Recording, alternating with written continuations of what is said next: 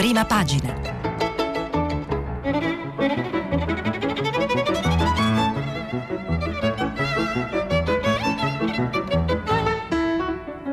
Questa settimana i giornali sono letti e commentati da Paolo Lambruschi, inviato del quotidiano Avvenire. Per intervenire telefonate al numero verde ottocento zero cinquanta trecentotrentatré, sms e WhatsApp anche vocali al numero tre tre cinque cinque sei tre quattro due nove sei. Buongiorno a tutti da Paolo Lambruschi. Partiamo con la lettura dei quotidiani. Tornano le polemiche eh, politiche, sempre meno spazio sui giornali, ai dati dell'epidemia e a quanto sta eh, succedendo eh, nelle case di riposo. Insomma, si, si ritorna alla politica in, in primo piano un po' in tutti i titoli. Apriamo con la Repubblica. Conte all'Europa così non firmo, no al M E S, vogliamo i Corona Bond, si apre lo scontro poi con il P D. Questa è l'apertura della Repubblica, che nelle pagine interne un'intervista poi al presidente dell'Europarlamento Sassoli, che dice sbagliato bocciare il fondo dell'Unione Europea per la salute. Poi i contagi, il calo continua, nel mondo centomila morti e, e Conte conferma la chiusura fino al tre maggio. Questo è un po' il riassunto della giornata di ieri. Nelle eh, pagine interne appunto quello che è stato il discorso del Premier ieri sera. Conte eh, boccia ancora il M E S, lottiamo per gli Eurobond, non firmo accordi inadeguati, poi attacca Salvini e Meloni. L'articolo eh, su Repubblica eh, che dà il resoconto della, della conferenza stampa televisiva e di Carmelo Lopapa, del discorso televisivo anche, cui sono seguite le domande. L'Italia resta ferma, scrive Lopapa, il blocco totale viene prolungato quasi per un altro mese come era previsto, con poche deroghe, ma è nella guerra parallela all'altra epidemia, quella economica, che sta mettendo in ginocchio il paese, che ormai il governo è totalmente immerso. La sfida, eh, dice Lopapa, è tutta l'Europa e viene servita all'ora di cena. Non firmerò nessun accordo fino a quando non avrò un ventaglio di strumenti adeguato alla sfida che stiamo vivendo, dice il Presidente del Consiglio Giuseppe Conte. Sono sicuro che con la nostra tenacia e la forza della ragione riusciremo a convincere tutti. Il Presidente appare teso, segnato dalle battaglie interne con gli alleati europei, al punto da lanciarsi in un affondo senza precedenti e in diretta tivù ai leader dell'opposizione, chiamati per nome Salvini e Meloni, da loro, da loro due menzogne irresponsabili che indeboliscono l'Italia. Scrive poi ancora Lopapa, sei ore d'attesa per la conferenza stampa con cui il Presidente del Consiglio conferma in serata il lockdown fino al tre maggio, scelta obbligata della quale si assume piena responsabilità politica. Ore, quelle che hanno, l'hanno preceduta, assorbite da un interminabile e combattuto vertice coi capi delegazioni di maggioranza, un braccio di ferro interno andato in scena l'indomani del discusso Eurogruppo, in cui si è consumata la battaglia sul ricorso al M E S e sugli Eurobond finora mancati per far fronte all'emergenza. Lo scontro nel chiuso di Palazzo Chigi invece si allarga fino al contributo di solidarietà ventilato dal P D per i redditi oltre gli ottantamila euro e avversato dal cinque Stelle, per essere stroncato infine dal capo del governo anche davanti alle telecamere Rai. Patrimoniale, non c'è alcuna proposta concreta, dice Conte, personalmente non la vedo all'orizzonte. Il tasto dolente e urgente, scrive Lopapa, resta l'Europa. Conte si dice soddisfatto ma non del tutto di quanto ottenuto insieme al ministro dell'economia Roberto Gualtieri nell'Eurogruppo. Le prime stime dicono che serviranno millecinquecento miliardi di euro per fronteggiare l'emergenza. Le proposte maturate nel vertice sono un primo passo verso una soluzione che l'Italia giudica insufficiente, spiega il Premier agli italiani. Il nostro governo punta a un fondo finanziato con gli Eurobond perché è necessario che ci sia una potenza di fuoco proporzionata alla sfida, fondo che dovrà essere disponibile subito. A suo dire una prima apertura ci sarebbe stata a Bruxelles, ma siamo ancora in una fase preliminare. L'Italia insomma non considera il meccanismo europeo di stabilità, il M E S, adeguato all'emergenza. È stato accettato nella formulazione senza penalità solo perché altri paesi amici intendono eh, a farvi ricorso. Poi su questo terreno apre appunto la resa nei conti del centrodestra, di cui daremo conto anche con altri titoli. C'è la prima lite col P D, retroscena firmato da Tommaso Ciriaco, folle seguire la linea dei cinque Stelle. E poi dice il governo resta diviso, Franceschini incazza il Premier sul M E S, eh, Italia Viva e Grillini contro l'idea dem di tessare i redditi oltre gli ottantamila euro. l'Europa. Poi eh, Alberto D'Argenio, che è corrispondente da Bruxelles, fa il punto. Fondo per la ripresa e bond, ancora due settimane per riaprire la uh, partita. Il decisivo summit eh, dei primi eh, ministri europei si terrà infatti eh, tra due settimane. Il governo italiano, scrive D'Argenio, intanto lancia l'arrembaggio, chiede gli eurobond subito, entro due o tre mesi al massimo, e punta a una risposta europea alla pandemia da millecinquecento miliardi. Invece Angela Merkel va di melina, allunga i tempi per preparare l'opinione pubblica tedesca a quella parziale condivisione del debito che, al di là del Reno, resta un tabù. E poi ci sono gli altri paesi. Con l'Italia per ora restano schierate Francia, Spagna e un folto gruppo di partner. Con la Germania invece ci sono i nordici, lo sappiamo, Olandria, Olanda, Austria e Finlandia. C'è poi l'intervista che Alberto D'Argenio fa a David Sassoli, il presidente dell'Europarlamento. Il titolo: il nuovo MES non va respinto a priori, è un fondo salva salute per ospedali e ricerca. David Sassoli ritiene strumentale, scrive D'Argenio, le polemiche italiane italiane sul meccanismo europeo di stabilità. Il presidente dell'Europarlamento spiega che il fondo salva stati alla greca non esiste più, è stato sospeso. Il Parlamento europeo, aggiunge, ha messo in campo un fondo salva, sta- salva salute al quale i paesi interessati possono accedere liberamente, senza condizionalità aggiuntive e a tassi prossimi allo zero. Ma non basta. Sassoli chiede ai capi di Stato e di Governo di essere coraggiosi e di lanciare in tempi brevisti il fondo per la ricostruzione, capace di andare sul mercato con i cosiddetti recovery bond. Per uscire dalla crisi serviranno oltre millecinquecento miliardi, gli chiede D'Argenio. Al momento però il bilancio dell'Unione Europea è in scadenza, le istituzioni europee devono ancora eh, negoziare il prossimo budget fino al duemilaventisette. Legare il fondo a questo strumento non ritarderà all'inverno i finanziamenti. Può esserci un anticipo di bilancio, dice Sassoli, dipende tutto da come si modellerà il fondo per la ricostruzione.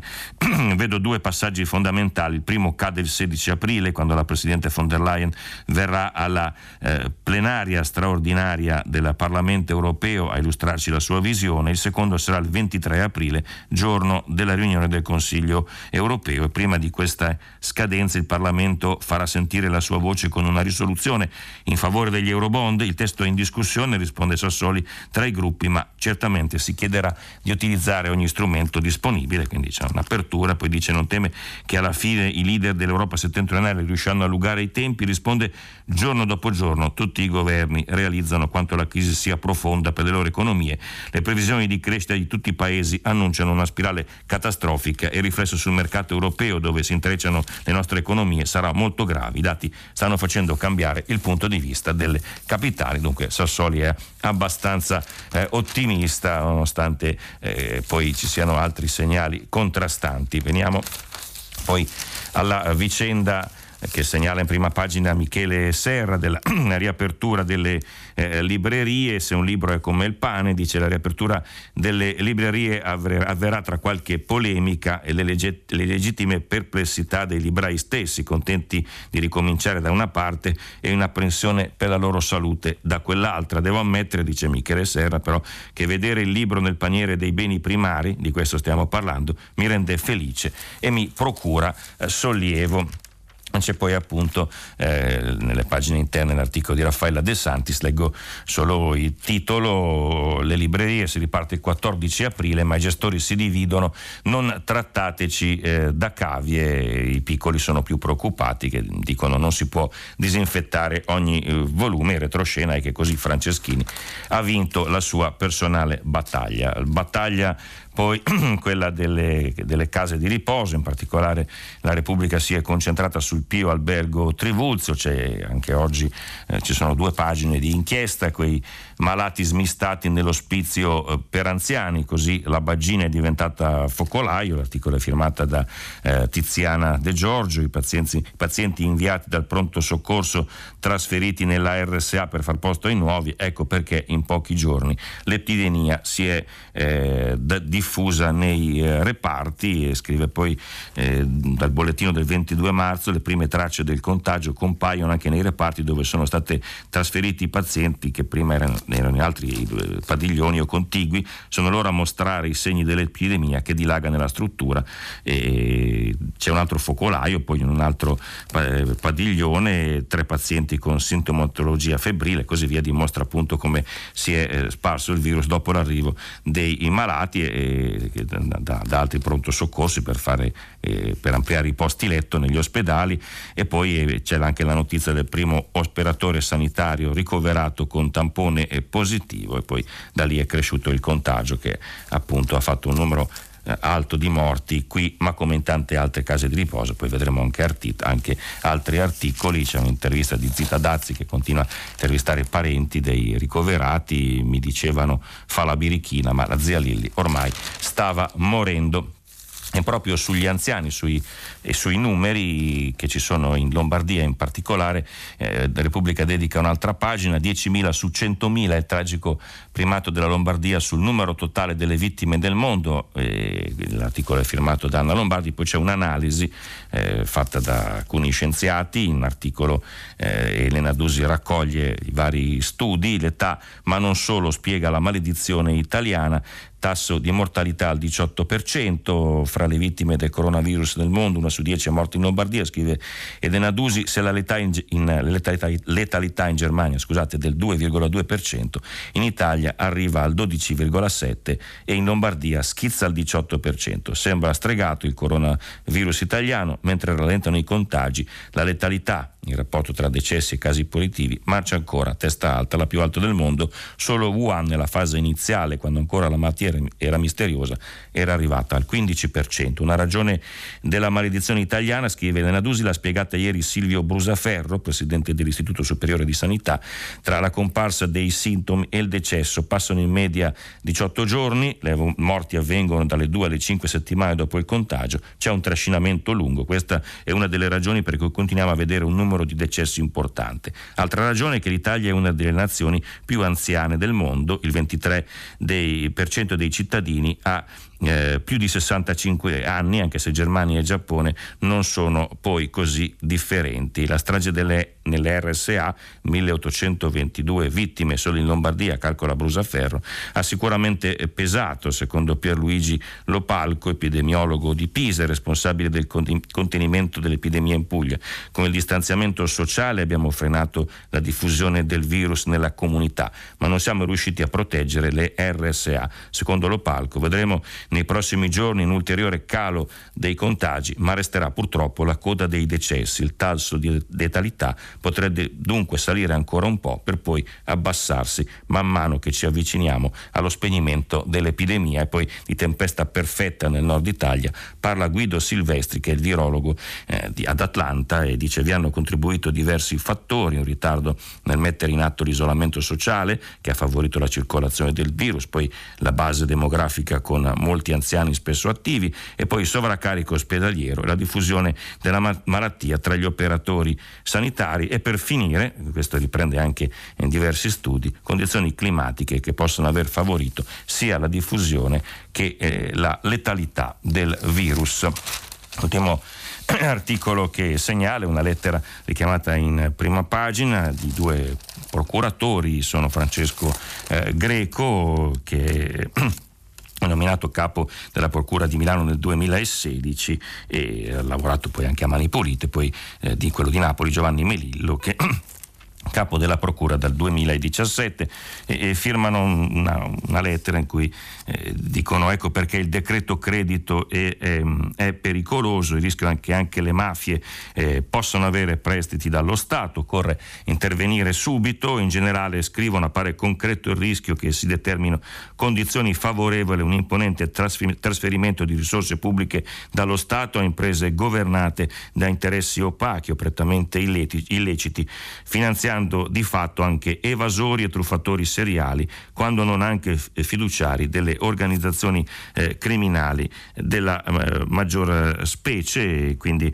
pur comprendendo la necessità di enfatizzare più i profili di immediatezza del finanziamento che quelli di rigorosità e trasparenza delle procedure, non convince la scelta di rinunciare anche a subordinare l'accesso al credito agevolato al preventivo assolvimento di un obbligo dell'imprenditore di attestare innanzitutto di non essere essere sottoposto a procedimenti per gravi delitti, innanzitutto di criminalità organizzata, corruzione e frode eh, fiscale. Poi l'editoriale di Car- Carlo Verdelli, che guarda al eh, futuro, che cosa eh, meritano gli italiani, eh, si domanda il direttore eh, della Repubblica. Ci ha devastati il Covid sfondando barriere di burro, come fa di preferenza con i corpi più indifesi, per esempio quelli degli anziani. Proprio su questa categoria è cascato il peso più insopportabile, non solo per ragioni di debolezza fisiologica ma anche per scelte inumane, come stiamo abbondantemente documentando.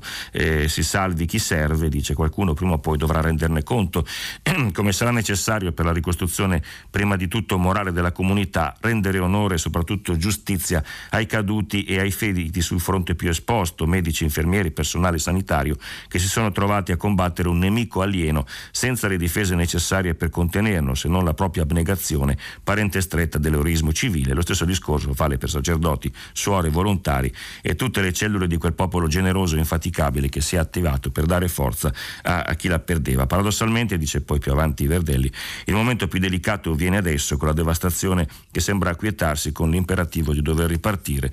Il risultato delle prime trattative serie con l'Europa è stato molto al di sotto delle nostre aspettative e anche delle nostre esigenze, anzi urgenze.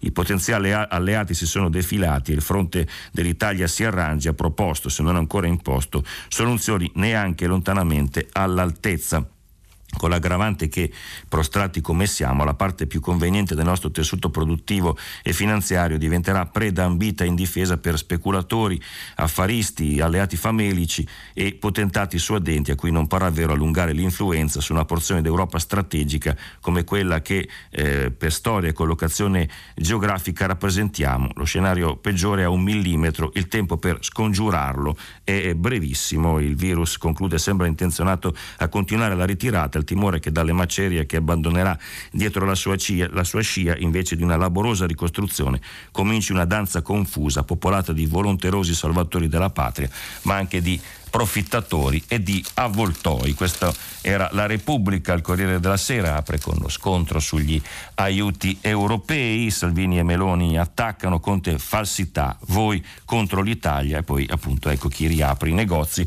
Qui, come anche sulla prima pagina di Repubblica, a centropagina eh, c'è la foto della eh, Via Crucis eh, nella piazza San Pietro eh, deserta, e segnala il Corriere appunto la Via Crucis del Papa nella piazza deserta, la croce portata anche da medici e infermieri. C'è poi, ci sono poi due commenti. Mario Monti sull'accordo raggiunto, noi l'Unione Europea le ambiguità, il titolo è un passo avanti, l'accordo raggiunto all'Eurogruppo pur con diverse ambiguità è un altro passo in avanti verso una risposta europea alla crisi da coronavirus, dopo le misure prese dalla Commissione e dalla Banca Centrale Europea per Italia, che secondo me, dice Monti, non è uscita male dal negoziato, ovvero era il rischio di un cattivo uso del risultato eh, ottenuto. E poi appunto Massimo Franco che commenta il dialogo finito, le commenta le tensioni politiche che sono ritornate con grande forza. L'ultimo simulacro di dialogo si è sbriciolato, era prevedibile, lo scandio di accuse tra il premier Giuseppe Conte e la destra evoca qualcosa di più di uno scontro, l'Europa è diventato il vero spartiacque, la maggioranza si aggrappa alla mediazione con l'Eurogruppo per arginare le conseguenze economiche della pandem- la pandemia, invece l'opposizione la usa per strappare con eh, l'Unione Europea. Questo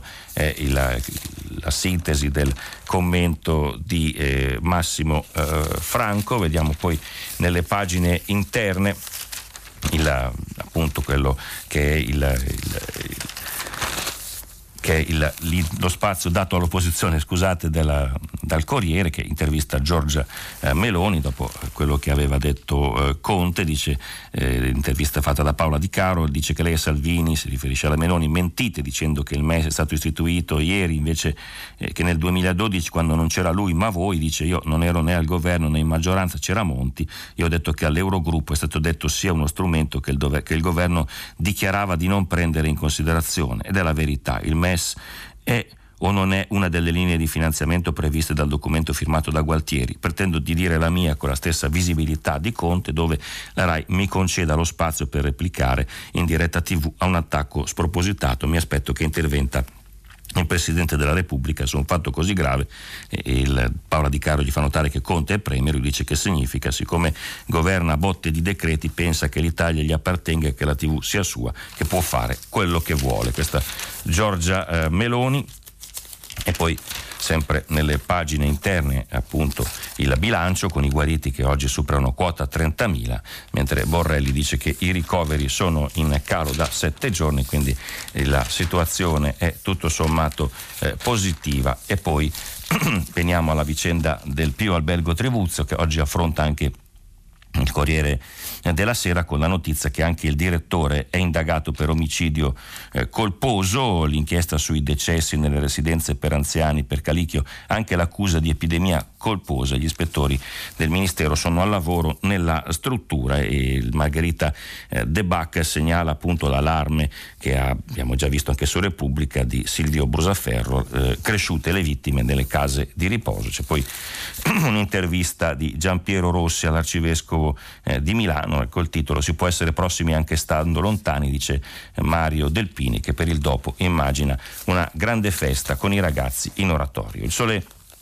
ventiquattro Ore che eh, ripropone il tema della liquidità per le imprese, se arriva in tre mesi è tardi, questo è il titolo che apre il, il quotidiano economico.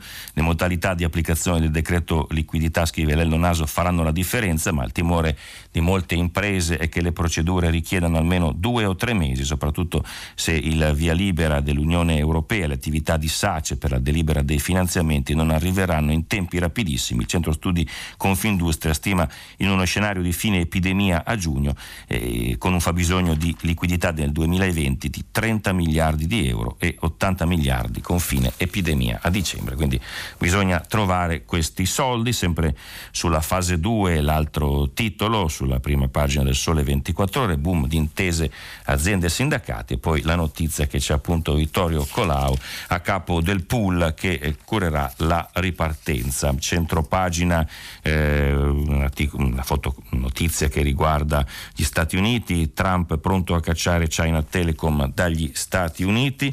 E poi eh, sulla, sul fogliettone il titolo che riguarda la politica italiana, l'Italia insiste sugli eurobond, non firmo l'attivazione del M E S, dice. E poi nelle pagine interne c'è un eh, interessante eh, articolo firmato da Uh, Roberto uh, Galullo ed Angelo Mincuzzi sul dossier segreto che svela il sistema olandese. Nei giorni scorsi eh, molti quotidiani si erano concentrati in particolare eh, sul premier Mark Rutte. Questo dossier eh, svela il volto nascosto eh, dei Paesi Bassi, gli intrecci tra politica e affari, in un documento riservato messo a punto durante lo scontro per la sede dell'E M A R, l'agenzia del farmaco che aveva riguardato Milano, forse vi ricorderete. Le porte girate tra istituzioni e multinazionali scandiscono l'ascesa degli uomini che governano eh, lo Stato. Eh, questo dossier, scrivono Galullo e Mincuzzi sul Sole, fa a pezzi l'immagine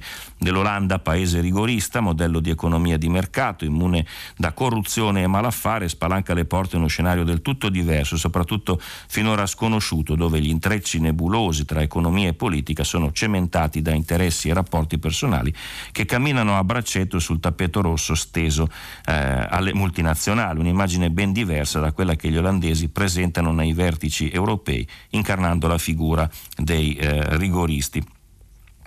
E per quanto riguarda poi le tangenti e i conflitti di interesse, dice il rapporto, si focalizza sulla gara per la costruzione della nuova sede dell'Agenzia del Farmaco Europeo, vinta dalla Dura Vermeer, il più antico gruppo imprenditoriale oggi esistente in Olanda, creato nel milleottocentocinquantacinque. Nel dopoguerra la società ha di fatto guidato la ricostruzione del paese ed è diventata un centro di interesse importante nell'economia e nella società olandese. L'appalto vinto per il nuovo edificio ha un valore di oltre duecentocinquanta milioni di euro. Alla gara partecipano due imprese, la seconda si ritira nel mese di febbraio. Poi il dossier larga lo sguardo ai rapporti tra economia e politica, in un rapporto dove le multinazionali hanno un peso che non ha pari nell'Unione Europea e dove le porte girevoli tra i due monti sono all'ordine del giorno, alimentando il rischio di conflitti di interessi giganteschi.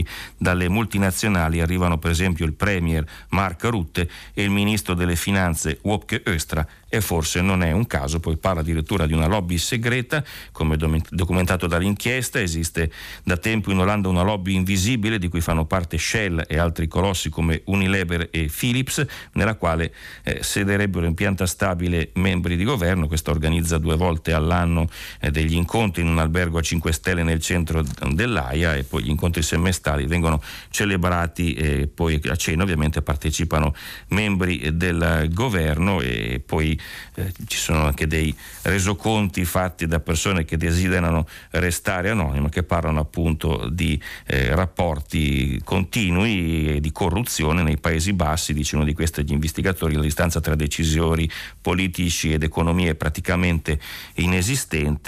E poi Eh, ci sono addirittura dei conti correnti dove i politici attingerebbero con, come se fossero dei bancomat. Tutto il mondo e paese, soprattutto l'Olanda, conclude Il Sole ventiquattro ore, un, un articolo decisamente efficace. Eh, l'ultimo eh, titolo che volevo richiamare sul Sole ventiquattro ore riguarda le mascherine, che sono eh, sempre state introvabili in questo periodo. Adesso che c'è stata la riconversione cominciano forse a riaffacciarsi, ma mascherine e guanti a rischio per le restrizioni all'export, scrive Gianluca di Don Francesco. Ci sono limiti boomerang, l'allarme dell'Organizzazione Mondiale del Commercio, così gran parte del mondo rischia di non avere forniture vitali. Anche nell'Unione Europea i divieti fanno aumentare per tutti i costi della ripresa, appunto l'allarme allarme che, che, che dice che è un rischio tanto più concreto dell'elevata eh, concentrazione del settore. Secondo appunto un record dell'Organizzazione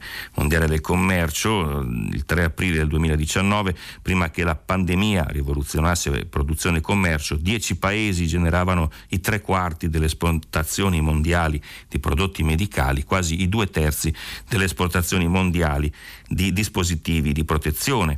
I primi tre esportatori in alcune categorie di dispositivi medicali soddisfacevano dal sessantacinque per cento di mascherine respiratorie all'ottanta per cento di guanti sterili delle importazioni mondiali. In tali condizioni, considerati i tempi e le risorse necessarie per sviluppare produzioni nazionali autosufficienti, se anche questo fosse possibile, qualsiasi restrizione all'esportazione rischia di lasciare gran parte del mondo senza accesso a forniture eh, vitali, con conseguenze catastrofiche, soprattutto nei paesi più poveri. E veniamo all'Avvenire, che apre con il Papa, parla il carcere, Francesco eh, prega in silenzio. Questa è l'apertura con la foto della processione di ieri, ovviamente con pochissime persone, prima volta di un venerdì santo senza fedeli, meditazione preparate nel penitenziario di Padova dei detenuti. Oggi la ostensione tivù e social della Sindone da Torino alle diciassette. C'è poi un messaggio del Papa, lo ricorda nello scavo, eh, dedicato ai migranti e a, soprattutto a Mediterranea Saving Humans. Grazie per tutto quello che fate, vorrei dirvi che sono a disposizione per dare una mano sempre, contate su di me. Così Papa Francesco ha risposto a una lettera eh, ricevuta giovedì da Mediterranea Saving Humans, che è la piattaforma per il salvataggio dei migranti nel Mediterraneo. Centropagina Eh, c'è la politica, scelta per la sicurezza, prolungate le chiusure fino al tre maggio, dice Avvenire, con qualche deroga. La fase due guidata da un gruppo di esperti, guidato appunto da Colao, il premier in Europa. Insisteremo per gli eurobond, diciamo no al M E S, falsità da Salvini e Meloni.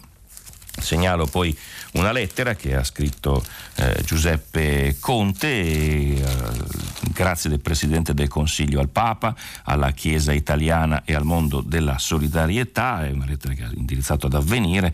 Sono segni dei tempi, eh, dice Conte, gli ingenti fondi dell'otto per mille devoluti dalla C E I per la lotta alle conseguenze sanitarie e socio-economiche della pandemia, e ancor più la responsabile comprensione della necessità di liturgie se ne popolo. Poi segna anche, segnala anche l'importante ruolo eh, del terzo settore, del volontariato accanto ai più deboli e vulnerabili. Poi grande interesse, dice, per la proposta di una simbiosi generazionale contenuta nell'appello per il rilancio del servizio civile universale, che hanno fatto diversi esponenti, a cui ha risposto poi il ministro Spadafora, sempre su Avvenire, dicendo che è imminente, o perlomeno per la sua, questa è la sua intenzione, di aumentare di diecimila posti all'anno, portando a cinquantamila per il prossimo triennio, tutti gli anni. C'è un editoriale di Mauro Magatti, questo sabato e la sua fatica.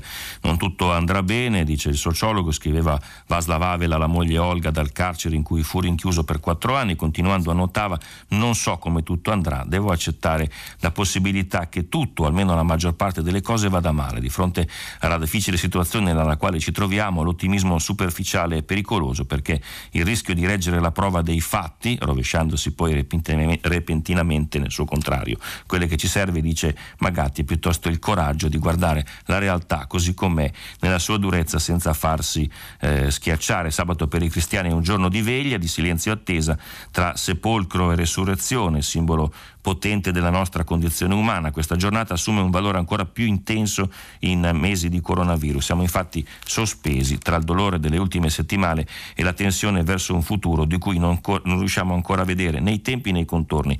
Se non vogliamo farci travolgere dall'angoscia che pure abita i nostri cuori, non accontentiamoci di consolazioni superficiali, ma coltiviamo la speranza eh, dell'invisibile, quello che ci aspetta, dice Magatti, l'attraversamento di un deserto, in sostanza un, un lungo sabato. Sappiamo già che il coronavirus, dopo aver causato tanto dolore, creerà disoccupazione, povertà, frustrazione e fatica, tensioni e conflitti. La ripresa sarà lenta e modulare, dovremo abituarci a non farci eh, a una socialità ridotta e prodetta. Il eh, problema sarà quello di non farci travolgere eh, da tutte queste difficoltà. Quando nelle prossime settimane si potrà tornare a uscire di casa, la sfida sarà riuscire finalmente ad affrontare una serie di questioni che ci portiamo dietro da anni. Qui c'è tutto il tema della ricostruzione, la drastica semplificazione della burocrazia, il contrasto della disuguaglianza e della povertà, la lotta agli sprechi e alla corruzione, un investimento reale sulla famiglia, sui giovani, sulla scuola, sulla sanità, l'introduzione di nuovi modelli di produzione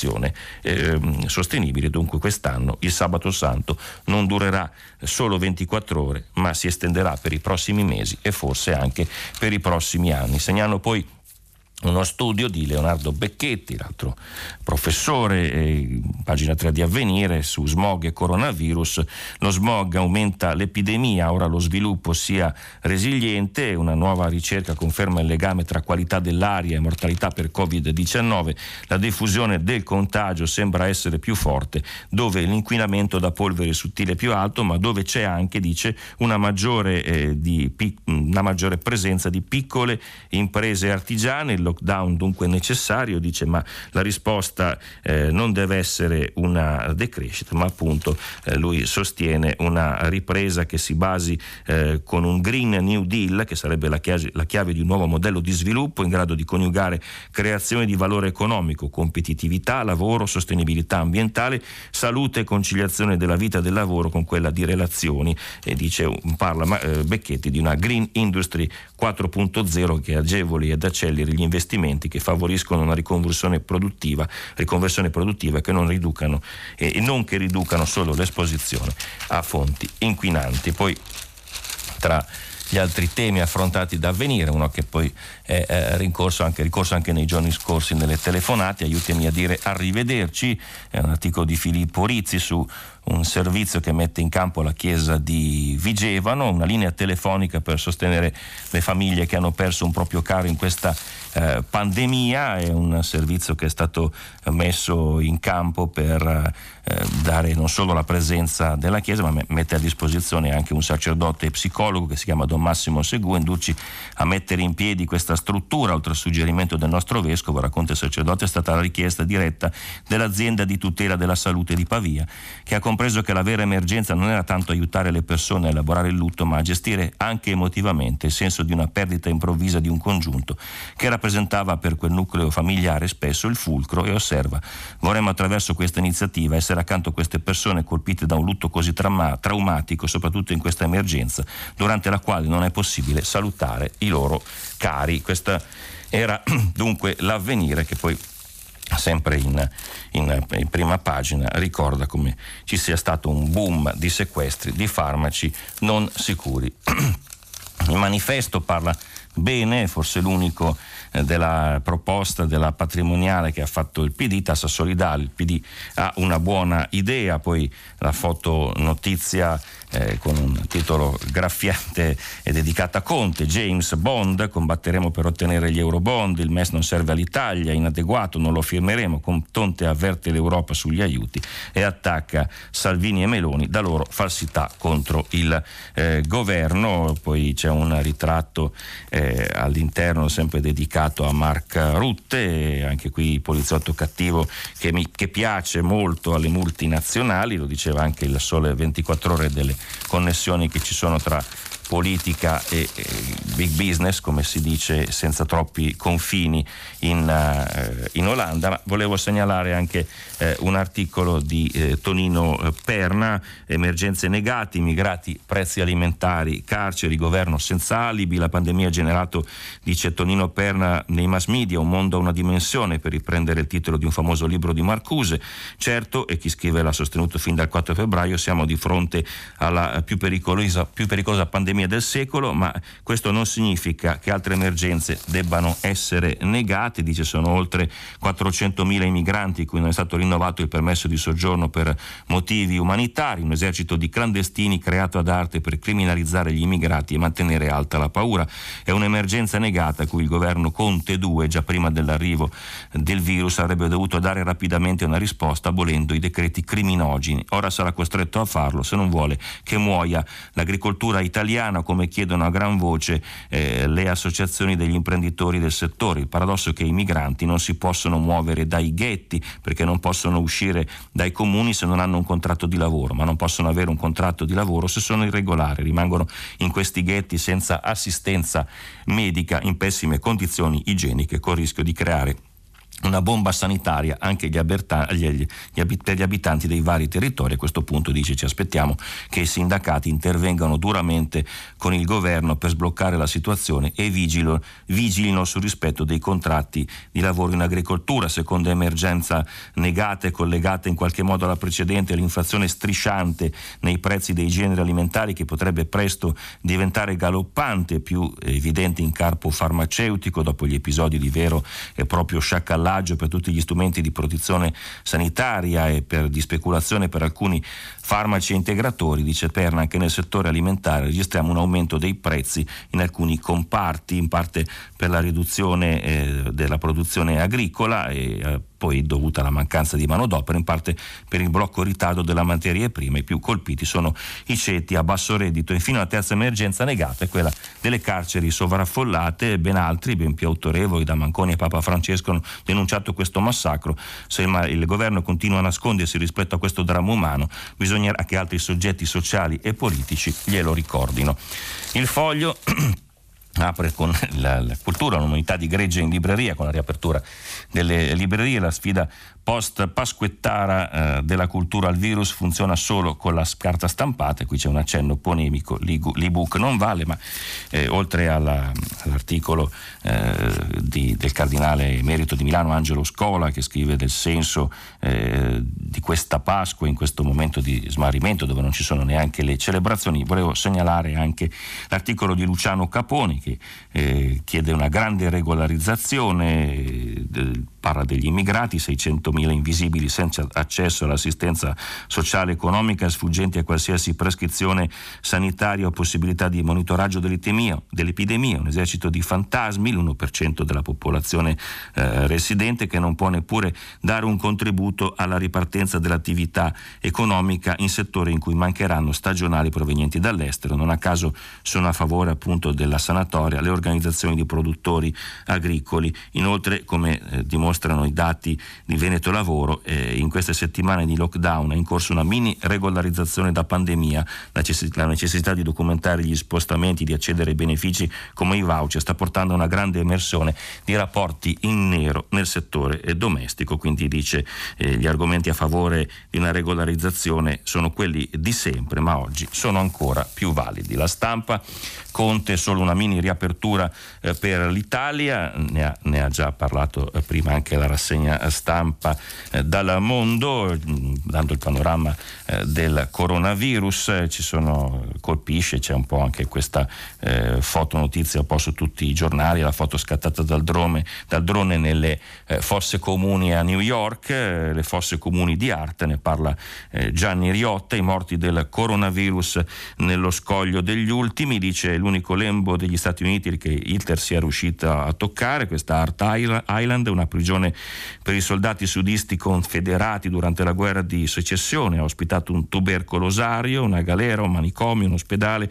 un sanatorio per tossicodipendenti, perfino una rampa di missili puntata contro l'Unione Sovietica. I primi sedici morti di AIDS a New York, quando il male scatenava isterie di massa. Ora il mondo intero ha visto Hart Island, lo scoglio comprato dalla città di New York per settantacinquemila dollari nel milleottocentosessantotto dalla locale famiglia Hunter, e da allora destinato a raccogliere ogni possibile infelice destino: malati, morti, abbandonati, vagabondi, prigionieri matti e tossici. Un drone ha sorvolato la brulla spianata, mostrando ovunque la trincea aperta dal eh, bulldozer. Il cimitero sul mare di Hart si chiama Campo del Vasaio, dice Riotta, come il terreno che i sacerdoti destinarono al cimitero pubblico con i trenta denari del tradimento di Gesù riavuti prima del suicidio da Giuda. Il drone ha sorvolato il Campo del Vasaio di New York giusto giovedì santo, vigilia del venerdì santo. Deve esserci una morale in tutto questo, dice Riotta, ma quale non so dirvi.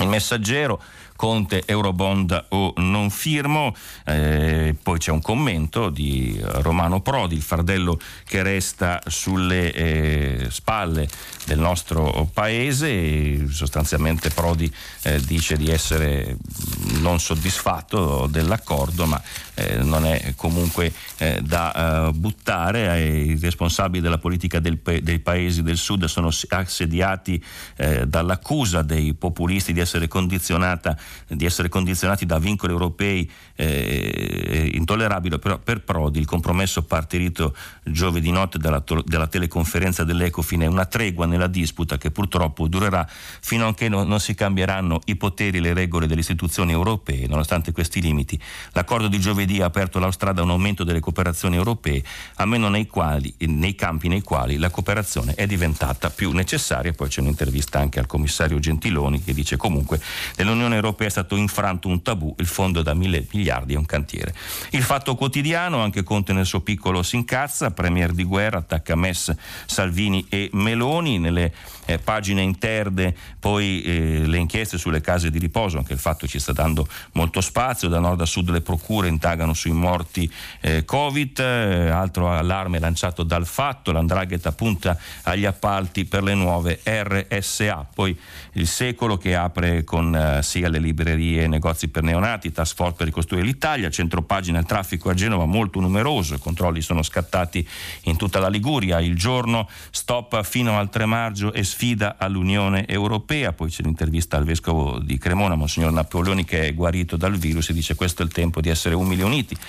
Con il Giornale, che apre attaccando Conte: perde la testa, meno soldi, più tasse, il P D poi che vuole la patrimoniale. Dopo il flop europeo il premier attacca l'opposizione in diretta tivù, i Dem Covid Task oltre gli ottantamila euro. Poi riporta anche le dichiarazioni di Silvio Berlusconi con un aggettivo solo: disastro, prime riaperture, dice, ma è allarme eh, fuga per il weekend. La Verità: la disfatta di eh, Conte, governo umiliato in Europa, il P D si vendica derubando gli italiani, niente Eurobond, resta solo il fondo ammazza stati, esultano tedeschi e olandesi, noi rimaniamo in mutande, dice La Verità, mentre il partito che sostiene il premier vuole imporre un'altra tassa su chi guadagna più di ottantamila euro lordi, mandiamoli via prima che sia tardi. Il, eh, poi c'è un ritratto di Luigi Camporotta, il medico calabrese che sta curando Johnson, italiani eh, malati tutti uguali. E poi eh, un'intervista alla vedova di Carlo Urbani: mio marito morto invano, l'O M S doveva essere più veloce. Libero: altro che resurrezione, Pasqua di mortificazioni, i soldi promessi dal governo non sono arrivati, l'Unione Europea ci ha fatto marameo, resteremo agli arresti domiciliari fino a data da destinarsi. In compenso Conte dice che aprirà le cartolerie, il premier ci rovina la cena e rompe in tivù per attaccare Salvini e Meloni, questa è l'apertura. Poi centropagina dedicata al P D con Del Rio e Zingaretti, patrimoniale per chi prende oltre ottantamila euro. E poi Poi infine l'Europa, che ha deciso di sganciare, dice Libero, ma i conti li controlla lei. L'ultimo quotidiano, Italia Oggi, credito alla garanzia gratuita, l'unica certezza sulle agevolazioni del fondo piccole e medie imprese, pastrocchio legislativo lo definisce, impedisce alle imprese di capire per quale importo e per quanto tempo lo sarà. Abbiamo chiuso con la rassegna stampa, ci sentiamo tra poco con il filo diretto. Eccoci di nuovo insieme, vi ricordo sempre che stiamo pubblicando i vostri messaggi anche vocali sul sito di Radio tre. Partiamo con la prima telefonata, pronto? Eh, buongiorno, mi chiamo Claudio, chiamo da Genova. Buongiorno. Innanzitutto buona Pasqua. Grazie. Adesso vediamo l'argomento.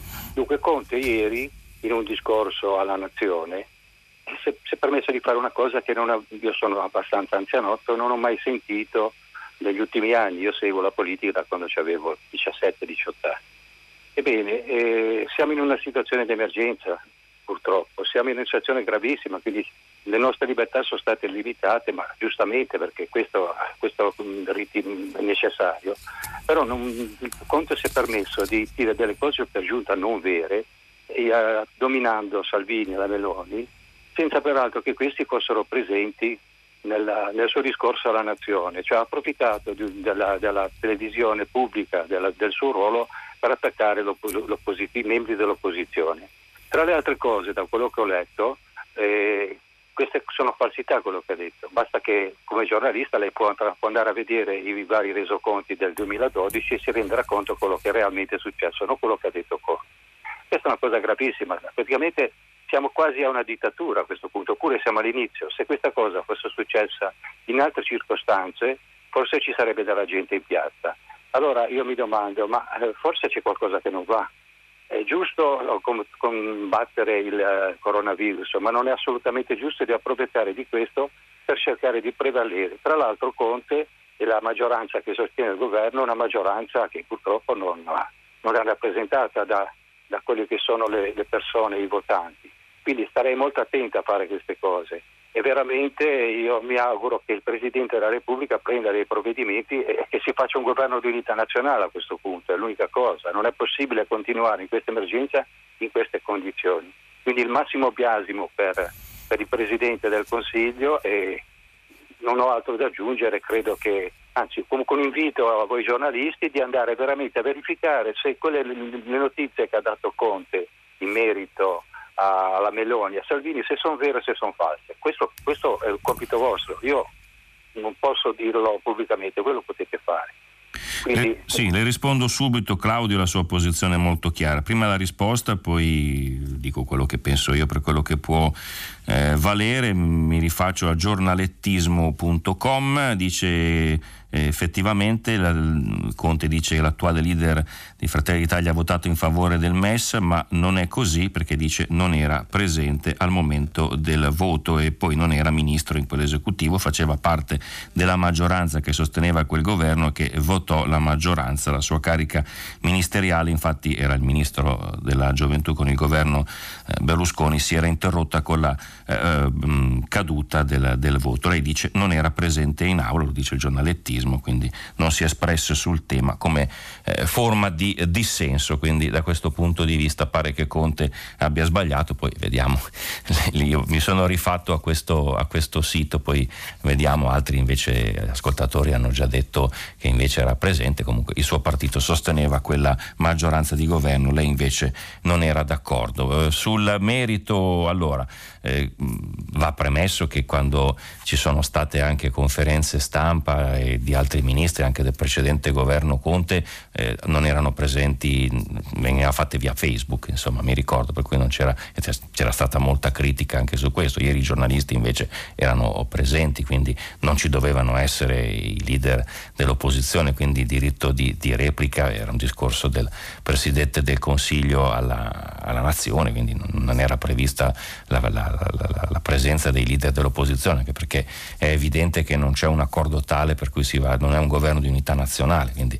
Però sono d'accordo con lei, forse vado un po' controcorrente rispetto eh, a quanti pensano. Io non, non sono d'accordo neanche io, lo ritengo uno scivolone, non avrei fatto quell'accenno in quella sede, magari eh, avrei fatto una eh, avrei distinto le due cose. Un conto è il, il dire quello che, che si sta facendo, un conto è dire quello che si è fatto in Europa, un conto è dire quello che si farà. Invece poi quelle che sono le, le polemiche politiche. Io condivido anche quanto dicevano ascoltatori in questa settimana applaudendo a questa ecologia, a, questo, a questa mancanza di, di politica nei talk show, di dibattiti sterili, ma insomma fa parte un po' anche la polemica, il tema è importante, l'opposizione giustamente si è, ha detto la sua, poi qualche, qualche ascoltatore ha detto beh ci dicano che cosa vogliono fare visto che non sono d'accordo, ma questo è un altro discorso, però formalmente io avrei distinto i momenti, avrei magari fatto una, un'intervista vista a parte, ma insomma lui ha ritenuto di fare così, però formalmente anch'io avrei fatto in maniera differente, quindi la mia opinione da questo punto di vista non è favorevole alla critica, anche perché in questo momento insomma una figura istituzionale che rappresenta il paese, che parla appunto, eh, ci sta portando in questa fase, speriamo che ci porti fuori insieme a tutte le altre istituzioni, c'è bisogno almeno di dare un senso di unità, di non lasciarsi andare in quel momento alla polemica.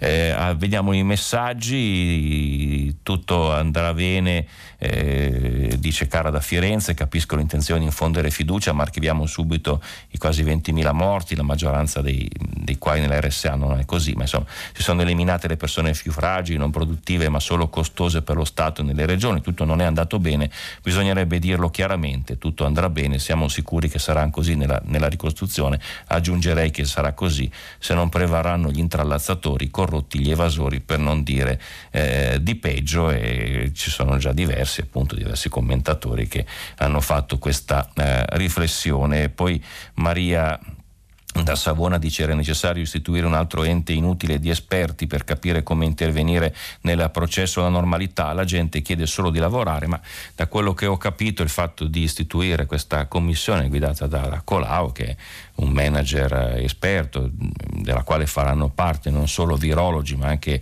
appunto economisti, sociologi, esperti anche di altri, di altri campi e e anche poi giuristi, per andare incontro alle esigenze di semplificazione, ha proprio eh, appunto il compito di eh, guidare l'Italia nella seconda fase, dove non bisognerà più ascoltare solo evidentemente l'Istituto Superiore di Sanità e i suoi consulenti in questo momento necessari, ma bisognerà dare spazio anche alle altre eh, componenti, non, non ultima anche la componente psicologica e sociale, eh, eh, cercare di ricostruire la vita non sarà facile, eh, qualcuno oggi ricordava, la mia collega Martinelli su Avvenire con un'intervista a Ernesto Caffo, come finora non si sia parlato dei bambini, ma anche loro stanno eh, vivendo le loro difficoltà e eh, anche loro condizionati dalle situazioni familiari e sociali, anche per loro il futuro è da scrivere, bisognerà ascoltarli con molta attenzione. La prossima telefonata, pronto? Sì, pronto? Buongiorno. Buongiorno, eh, io sono Pino da Roma, sì, ma provengo da Milazzo. Eh, e volevo parlare della riconversione produttiva piuttosto che alimentare i focolai della politica che si riaccendono come al solito in Italia, soprattutto nei momenti disastrosi dove invece di fare pace, di essere tutti uniti, cioè, i giornali, alcuni giornali soffiano, appunto cre- creano focherelli eccetera. Vorrei, essendo Pasqua, buona Pasqua, vorrei parlare di qualcosa di più ehm, edificante, la, la riconversione produ- produttiva. Sentivo che al suo giornale Avvenire un giornalista stamattina parlava di questa riconversione produttiva.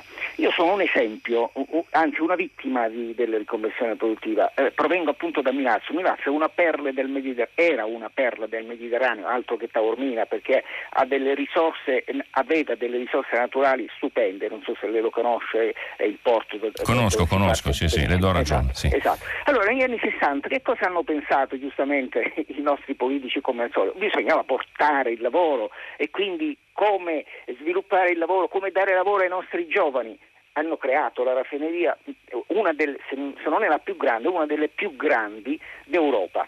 E io allora eh, studiavo, eh, studiavo ragioneria e allora hanno cominciato a mettere nell'aria tutti questi gas, questi eh, eh, che, che, che inquinavano l'aria e quindi si sentiva la puzza di giorno e di notte. Hanno praticamente eh, alterato il clima, la camp- rovinando la campagna, le culture eh, ne soffrivano, eccetera.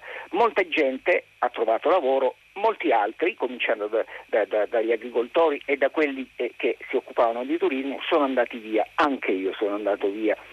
E, allora finalmente oggi eh, si scopre che eh, diciamo, questo, questo virus ha impattato molto più dove c'è eh, nell'aria il particolato eh, che è tipico delle nostre eh, città industriali. Vogliamo continuare così? Io direi che abbiamo un patrimonio che dovremmo difendere e far valere, un patrimonio di arte, di cultura, di paesaggio, di tradizioni, patrimonio culina, eh, di, di, di, della cucina, della moda, eccetera. Perché non, non, non sviluppare questo patrimonio? Perché non dare lavoro ai giovani perché cominciano a curarsi dei boschi, del paesaggio? Adesso eh, quanto prima arriverà eh, l'estate e comincere, si comincerà a bruciare l'Italia dal nord al sud, perché i boschi e le campagne sono abbandonate. Ecco, volevo, volevo fare questo suggerimento, non so cosa ne pensa lei, cioè difendere l'istruzione, il territorio, la sanità, la ricerca. Eh, beh, si, si, potrebbe, si potrebbe fare un elenco eh, enorme di queste risorse che solo l'Italia ha in Europa. L'Italia è in mezzo al Mediterraneo, ha una marea di, di posti che sono molto diversi dal punto di vista naturalistico, porti, eccetera, eccetera, tradizioni, cultura. Perché non valorizziamo questi invece di sviluppare industrie per competere con chi? Con la Cina, che è enorme, eh, con la Germania. Ma noi dobbiamo difendere il nostro patrimonio e, e non produrre per consumare, per inquinare. Badiamo alla salute, badiamo, badiamo alla cultura, badiamo a vivere bene, non a produrre per consumare. Non so cosa ne pensa lei, la ringrazio. No, ringrazio fatto. Io anche per la passione, ricambio gli auguri, signor Pino. Eh, dunque, l'articolo da cui prendeva spunto la sua riflessione del professor Becchetti, Leonardo Becchetti, è docente di economia, soprattutto uno dei massimi esponenti dell'economia civile, una scuola di pensiero che fa riferimento al mondo cattolico ma coinvolge poi tantissime realtà della società eh, civile, e sta da tempo eh, analizzando e proponendo delle, eh, delle, delle alternative per rilanciare il paese che vanno, vanno nella direzione che, che dice lei, quindi sicuramente la cultura, sicuramente eh, l'istruzione, sicuramente la valorizzazione del paesaggio. Oggi eh, appunto faceva notare da uno studio che ha compiuto, e poi faceva eh, riferimento anche a altri studi che stanno facendo eh, in Italia ma anche negli Stati Uniti, e che legano la diffusione della, del virus appunto alla presenza di inquinanti. La, la Lombardia, il nord Italia ne sarebbero quindi la, la dimostrazione. Guardando avanti, dice appunto quello che dice lei, fa riferimento in questo caso anche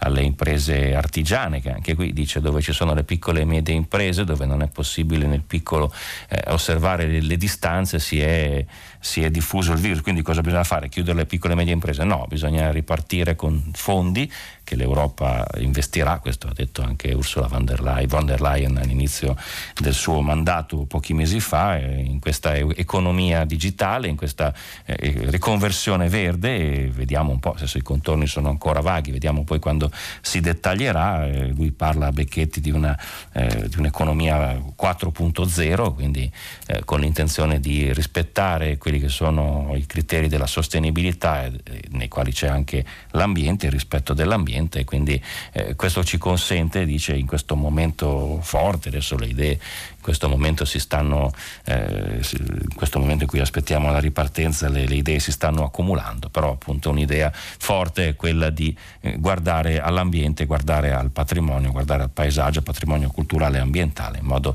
che non si riprenda come prima, altrimenti potremo poi ritrovarci in questa situazione, quindi ritornare di nuovo da capo come nel gioco dell'oca, che questa è un'immagine che viene utilizzata in questi giorni. Un'altra telefonata, pronto? Buona giornata innanzitutto a tutti, e anche buona Pasqua di Resurrezione a tutti. È stata una piccola, diciamo, deviazione da quello a cui pensavo di dire, nel senso che eh, sottoscrivo in pieno eh, l'intervento di Pino e la sua risposta. Io sono Carla e chiamo da Ancona. Eh, quello che io ho constato in questo momento è che finalmente abbiamo un Presidente del Consiglio che parla chiaro, che si assume le sue responsabilità politiche e che è coraggioso e determinato. Bravo Presidente, avanti tutta. Va bene Carla, grazie per, per gli auguri eh, che ricambio ovviamente. No, no, ma io non, non è che volessi attaccare Conte e dire che quello che ha detto fino al momento in cui c'è stato l'attacco a Salvini e Meloni non andava bene, era una posizione ben precisa, abbiamo ricostruito poi anche con i vari articoli, questi soprattutto di, di Repubblica, quali erano poi retroscena, eh, cioè questa stretta che c'è tra con i cinque Stelle che sono contrari al M E S, abbiamo cercato poi eh, di far vedere come si è arrivati a questa, a questa opzione, come nel P D ci sia invece un'opzione non di apertura verso, verso questo M E S, però poi qualcuno anche di Italia Viva dice, ma in fondo se ci sono dei fondi per ricostruire, per ristrutturare la sanità, che è una delle priorità che abbiamo indicato, perché se c'è un, un M E S con delle condizioni non vincolanti, quello non c'è più, il M E S alla greca, perché non dovremmo utilizzarlo anche noi? Anche qui si è utilizzato il M E S un po' come, eh, come strumento di propaganda, certamente nessuno vuole eh, ridurre l'Italia come, come la Grecia, soprattutto dopo questa pandemia, questo è evidente a tutti, però eh, qualcuno dice non appendiamoci eh, agli slogan, andiamo a vedere poi nel concreto. Poi eh, appunto lui ha cercato di far sintesi di queste, di queste, di queste posizioni, probabilmente ha, ha voluto appunto eh, stoccare in diretta, non dico senza possibilità di replica, non era possibile in quella circostanza, poi le repliche comunque ci sono state sui quotidiani, ho letto quella della Meloni, anche Salvini si è eh, pronunciato, però insomma evidentemente forse era il caso di distinguere i due momenti tra comunicazione istituzionale e momento politico, quello io intendevo dire. Vedo tanti altri messaggi che dicono invece che, che ha fatto bene, quindi la pensano come lei, io resto ancora della mia opinione. Sebastiano da Padova dice buongiorno, l'uno per cento delle famiglie, trecentomila circa, possiedono il ventidue per cento del patrimonio nazionale, oltre duemila miliardi, per cui con una patrimoniale media dell'uno per cento si hanno venti miliardi con i quali aiutare con mille euro venti milioni di famiglie con reddito medio basso. Io eh, sì, anch'io non sono pregiudizialmente contrario a, a una patrimoniale, forse eh, sono i tempi che, che, che sono, non sono stati una scelta felice, perché dirlo mentre c'è in discussione La, le risorse europee che sono ancora scarse, non tanto solo per gli strumenti ma anche per la quantità, il governo italiano, ma quasi tutti gli esperti dicono che ci vogliono almeno millecinquecento miliardi, quindi siamo ancora lontani, cioè quindi una mezza missione, sembra quasi una mezza missione, qui dice ma non ci sono i soldi, troviamoli all'interno, eh, può andare a inficiare in questo momento quello che invece pare una richiesta che probabilmente sarà dettata anche dalle necessità. Speriamo di no, ovviamente, perché le nuove tasse non piacciono a nessuno, però certamente qualcuno sostiene, non senza torto, che si premia sempre molto la rendita in Italia, si penalizzano i produttori, i percettori di reddito. Forse tra le tante cose da rivedere anche questo concetto della, della tassazione, forse aiut- ci aiuterebbe a risollevarci con più dinamismo e più forza, però anche qui si apre un dibattito politico, oggi erano tutti contrari sui, sui giornali, l'unico che ha avuto eh, che ha fatto un titolo a favore è stato Il Manifesto, però insomma poi vediamo come si evolve il dibattito anche nelle prossime settimane, perché qui si parla ovviamente di tempi lunghi, anche i fondi europei non arriveranno probabilmente subito. Eh, la prossima telefonata, pronto? Buongiorno, sono Silvio, telefono da Romano Canavese in provincia di Torino. Buongiorno. Il mio comune, eh, Romano Canavese, tremila abitanti, ha ricevuto dallo Stato centrale come aiuti immediati quattordicimila euro che sono stati distribuiti alle famiglie più bisognose, ma gli stessi abitanti hanno contribuito con un milione duecentocinquantamila euro alla spesa militare. La spesa militare italiana, documentata certamente per difetto, è di venticinque miliardi di euro annui. Diviso sessanta milioni di abitanti, fanno quattrocentosedici euro annui pro capite, pagati da ciascun cittadino italiano, anche di romano, per la difesa. quattrocentosedici euro per tremila abitanti che siamo noi fanno un milione duecentocinquantamila euro. Se in questa pandemia si fosse diminuita la spesa militare solo del dieci per cento, consegnandola direttamente ai comuni, noi avremmo avuto centoventicinquemila euro e non quattordicimila, e senza alcun aumento di tasse, ma semplicemente investendo diversamente il ricavato delle tasse. E mi creda, per un comune piccolo come il nostro è una cifra non indifferente, e per tanti comuni e per tante persone avrebbe fatto la differenza. Lascio a lei ogni commento. Grazie e buona Pasqua. Buona Pasqua a lei, io non posso che essere d'accordo.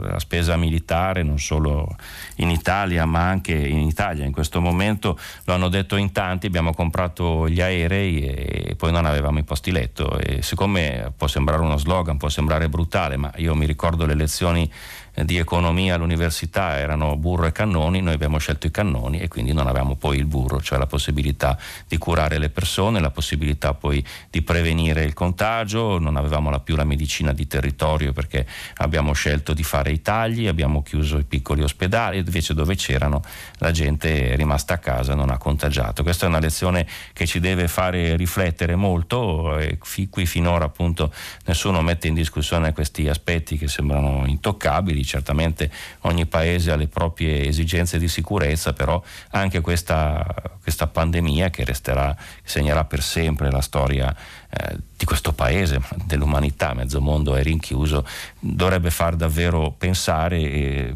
e vedere da che cosa si, si riparte, da che cosa si ricostruisce e chi è il vero nemico. Appunto abbiamo sempre sta, siamo sempre stati abituati a trovare un nemico esterno dal quale doverci difendere con le armi, invece questa volta il nemico che ci ha messo per terra, che ci ha messo al tappeto, non era quello che ci aspettavamo, quindi bisognerà reinvestire questi soldi anche nella ricerca scientifica, eh, dare la possibilità di migliorare la sanità, di migliorare anche il welfare, tutto quello che è il discorso dell'assistenza sociale andrà rivisto, tutto quello che è l'aspetto, l'attenzione ai più deboli, agli anziani in questo momento che sono le vittime, quindi dobbiamo, lo dobbiamo sicuramente a tutte quelle persone che si sono sacrificate e che si stanno sacrificando in questo momento. A me non piacciono i termini bellici, la battaglia è un'emergenza sanitaria, ma le persone in prima fila ci sono, preferisco prima fila a prima linea, però ci sono e quindi eh, questo va dato atto, e per loro credo che bisognerà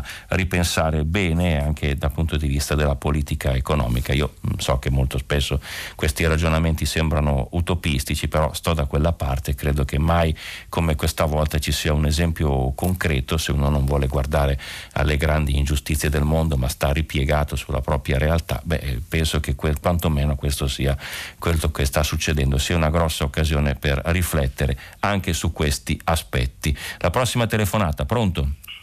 Eh, pronto, buongiorno, sono Stefano, chiamo da Cesena. Sì. Eh, buongiorno e buona Pasqua. Io, anch'io vorrei fare una, una semplice riflessione partendo dall'osservazione del proliferare che vedo sugli schermi, la televisione, sui T G, ovunque ormai, del, degli IBAN in sovraimpressione per, per fare i versamenti alla protezione civile piuttosto che al sistema sanitario, eccetera.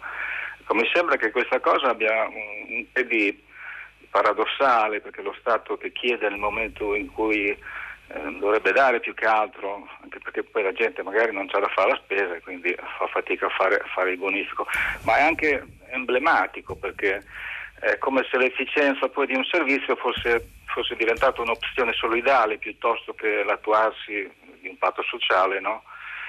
Eh, mi sembra che purtroppo lo scarto che tra quello che si sta facendo e quello che si poteva fare sia molto evidente nella, nella tragica singolarità del rapporto che vedo fra i contagiati e i morti poi nel nostro paese, a differenza magari di altri paesi, anche se non credo poi che ciò a qualcuno poi tolga il sonno, ecco.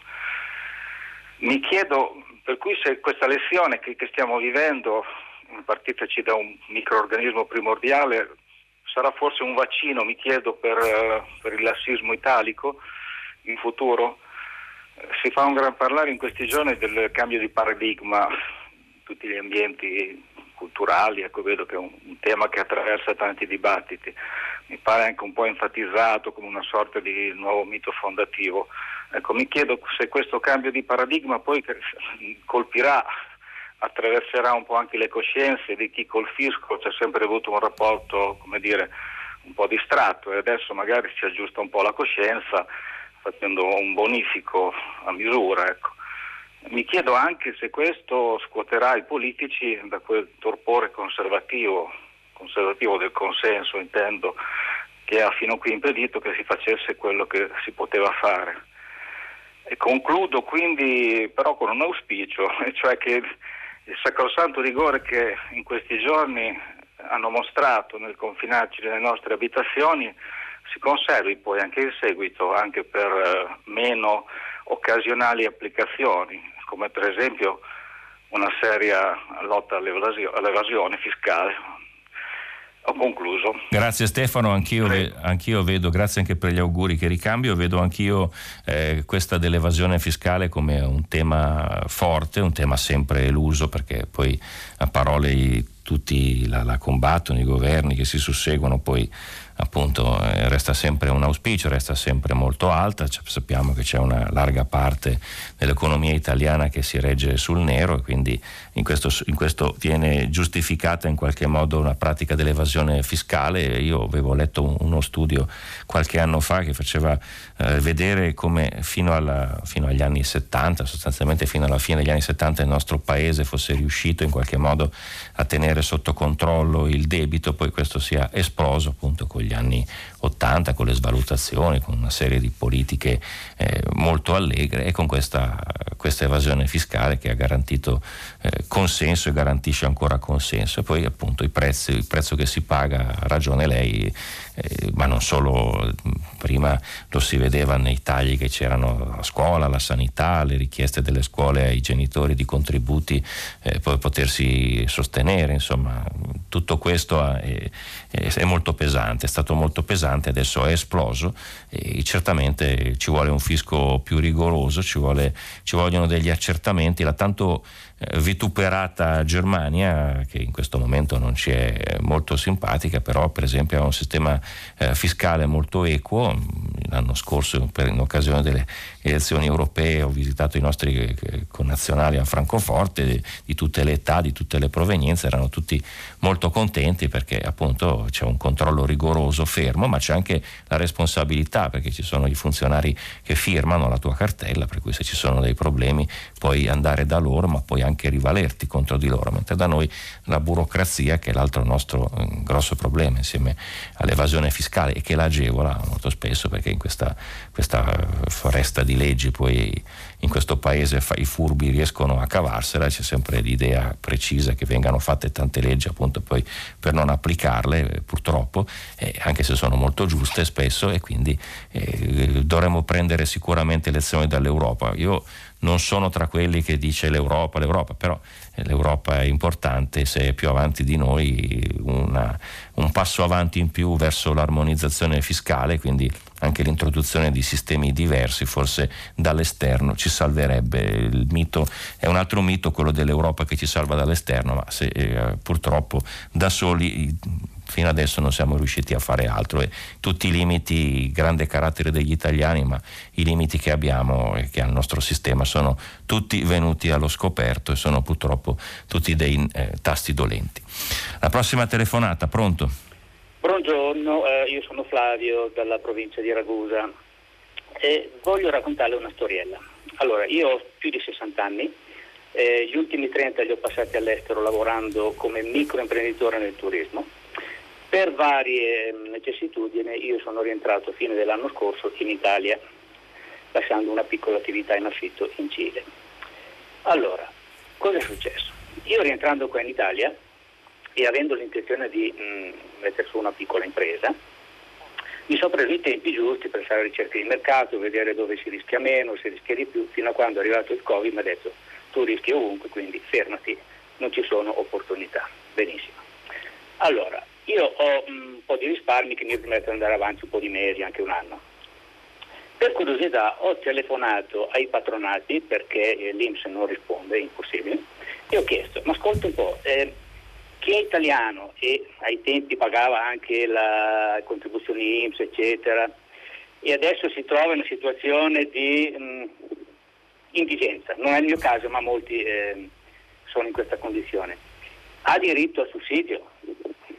Si è messa a ridere la signora che mi ha risposto, ha detto non se ne parla neanche, perché ho detto oh, c'era una proposta anche di pagare gente che lavora in nero, ho detto, guardi sono solo parole, se ne dimentichi. Ok, sono passato alla fase due, ho detto beh, visto che tanto sono a casa, salute ce l'ho, eh, cerchiamoci un lavoretto.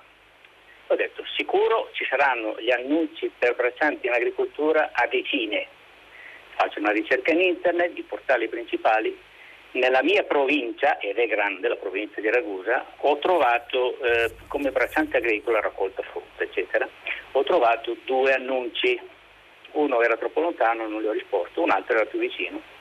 Eh, cerchiamo bracciante agricolo anche senza esperienza, non c'è problema, per alcuni mesi raccolta frutti di bosco. Bene, condizioni: cinque euro all'ora in nero. Allora, io mi chiedo, se c'è veramente questa necessità di braccianti agricoli, e probabilmente c'è, perché non ci sono gli annunci? La risposta è che il mercato qui è completamente o all'ottanta per cento sommerso. Lo Stato lo sa, gli ispettori che dovrebbero fare il proprio lavoro lo sanno, ma molti di questi, grazie anche a testimonianze di uno che lo conosco, eh, sono collusi. Allora, se lo Stato mette in condizione un italiano di dover mendicare, non per scelta, ma perché lo obbliga, perché allora non deve ricevere un sussidio? Questa è una domanda. L'altra eh, riguarda una possibile denuncia all'impresa che offre lavoro in nero. Quindi ho detto, telefono all'ispettorato del lavoro e chiedo, se io dovessi denunciare un'impresa illegale che offre lavoro in nero, la denuncia è anonima? La risposta è stata, è anon- non è anonima verso di noi, quindi il denunciante deve identificarsi presso l'ispettorato del lavoro. Sarà anonima fino a un certo livello, intendo dire che se dovesse andare per via burocratica e legale alla fine ci sarà la richiesta di identificarsi, quindi fino a un certo livello verso il denunciato. Allora, queste condizioni in Italia, ma soprattutto in Sicilia, sono una catastrofe, perché la gente qui ha paura, e la gente è omertosa e non denuncerà quasi mai. In altri paesi, l'ultimo da cui vengo io, il Cile, queste denunce sono, possono essere completamente anonime. Chiunque sa che denuncerà il tizio o il caio e non verrà mai chiamato a testimoniare a meno che lui lo richieda. Quindi tutta questa necessità di braccianti agricoli, ma dov'è? Dove sono i controlli? Bene Stefano, grazie. Lei ha messo insieme tanti argomenti, alcuni li abbiamo già affrontati. Aggiungo solo che è interessante quello che lei racconta, certamente lo ha fatto a Ragusa, dove c'è il mercato, eh, quello all'ingrosso di Vittoria, che è commissariato per infiltrazioni mafiose, quindi sicuramente il terreno è molto fertile per quello che dice lei, il lavoro in nero. Lì c'è il lavoro delle serre, c'è tutta una, un'ampia letteratura giornalistica, ma non solo, che documenta lo sfruttamento che avviene, viene fatto soprattutto eh, ai danni di migrati che vengono dalla Romania, persone ridotte in schiavitù, cioè, nelle serre succede, dietro tra l'altro eh, alle località dove vengono girati i film del commissario Montalbano, le fiction del commissario Montalbano, succede eh, di tutto, naturalmente non tutte le aziende, questo anche i, lo dicono anche i sindacati, ci sono anche aziende sane, quindi questo è il quadro. Poi sul discorso che lei, che lei affronta della mancanza di, quindi di possibilità di, di, di denunciare, da noi si prevede appunto che il denunciante sia una persona che poi presenta le generalità se c'è un procedimento, ovviamente, quindi questo, ovviamente mi rendo conto che mettersi contro queste organizzazioni eh, sia molto difficile se non si è tutelati e protetti.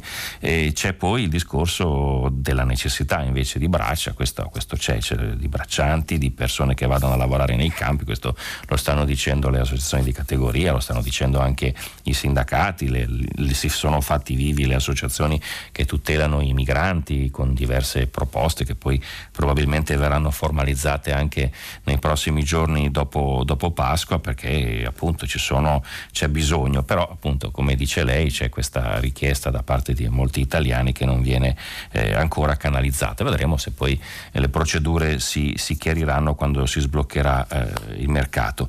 L'ultima cosa a cui lei faceva riferimento è quella dei sussidi. Ho letto, ma insomma non, non ho approfondito di questo, eh, mi scuso, che eh, sono esclusi i lavoratori autonomi che hanno un lavoro eh, dai seicento euro di sussidio, che hanno anche un lavoro dipendente, quindi che sono iscritti a una cassa ma hanno un lavoro dipendente, quindi non so poi lei come, come come piccolo, come microimprenditore, come si è definito, in quale categoria rientra, però probabilmente ci sono dei settori che sono scoperti oltre a quelli del nero e della, della precarietà, quindi non, non so risponderle, prendo la sua testimonianza per buona, quindi non posso commentare, la registro eh, e spero ovviamente che tutti, eh, tutti i casi vengano poi risolti, altrimenti appunto si creano delle zone grigie, delle zone nere molto pericolose. Sentiamo l'ultima telefonata, pronto? Eh, buongiorno, lo chiamo da Bari. Io ho condiviso al cento per cento le parole di Conte, però ho notato che anche egli ha omesso un dato per me importantissimo, secondo me importantissimo, il miracolo del Sud. Sarà fortuna, sarà abilità dei governatori, penso a Emiliano, penso al governatore della Campania, a quello della Sicilia, con le diverse caratteristiche, i diversi tratti, però tutti con decisione e tempestività hanno agito. Sarà anche l'aiuto dei santi, non guasta di questi tempi, San Gennaro, San Nicola, Santa Rosalia, ma i dati sono dei dati confortanti. Parlo della Puglia e poi chiudo. Viaggiamo verso i duemilaottocento casi, che non sono pochi, e purtroppo duecentoquaranta decessi, però l'osmosi dei numeri all'interno di questi dati fa sì che possiamo trarre un respiro e, e insomma, vedere il futuro in maniera abbastanza serena, ecco, non dico rosea ma serena. Alle Tremiti per fortuna, ci mancherebbe, abbiamo zero casi, e abbiamo avuto anche la gioia di vedere guarito un paziente trasferito da Bergamo in aereo venuto in Puglia. Ecco, io dico, il paese assolutamente non si può permettere che il Sud salti. Se il Sud salta, salta tutto il paese. Come mai non c'è abbastanza rilievo su questo aspetto? La ringrazio. Grazie a lei, tocchiamo ferro, legno, ringraziamo tutti i santi ovviamente. Diciamo anche che sono sempre dati ufficiali, appunto c'è una grossa polemica in Italia su quello che in realtà sarebbero i dati effettivi del, del contagio, quindi non sappiamo, non abbiamo ancora un quadro preciso di questa malattia, quindi eh, però per ora effettivamente lei ha ragione, i dati sono più confortanti, eh, i meriti sono, sono tanti, vabbè, certamente nel, poi nel nord c'è una, una diversa concentrazione di, di persone, c'è più scambio, c'è una, una vita completamente eh, diversa. Quindi questo spiega perché nel sud magari il contagio è più, è più rallentato o non c'è in certi, in, certi, in certi luoghi, quindi speriamo che continui così. Non se ne parla perché in questo momento ovviamente siamo tutti concentrati nei giornali a, dare, a dare, mettere il fuoco su quello che, che non sta andando, dove c'è il problema, e cercare di capirne le cause ovviamente, quindi si dimentica, però lei ha fatto bene a mettere in evidenza anche questa peculiarità, speriamo che continui così, appunto poi ci sarà, vedremo poi con, con la ripresa, tutti i, eh, tutti i tempi eh, che, che ci sono. Andiamo a, a chiudere, ci fermiamo qui, lasciamo la linea al giornale radio. Vi ricordo che potete riascoltarci sul sito di Radio tre o sull'app Rai Play Radio. A domani.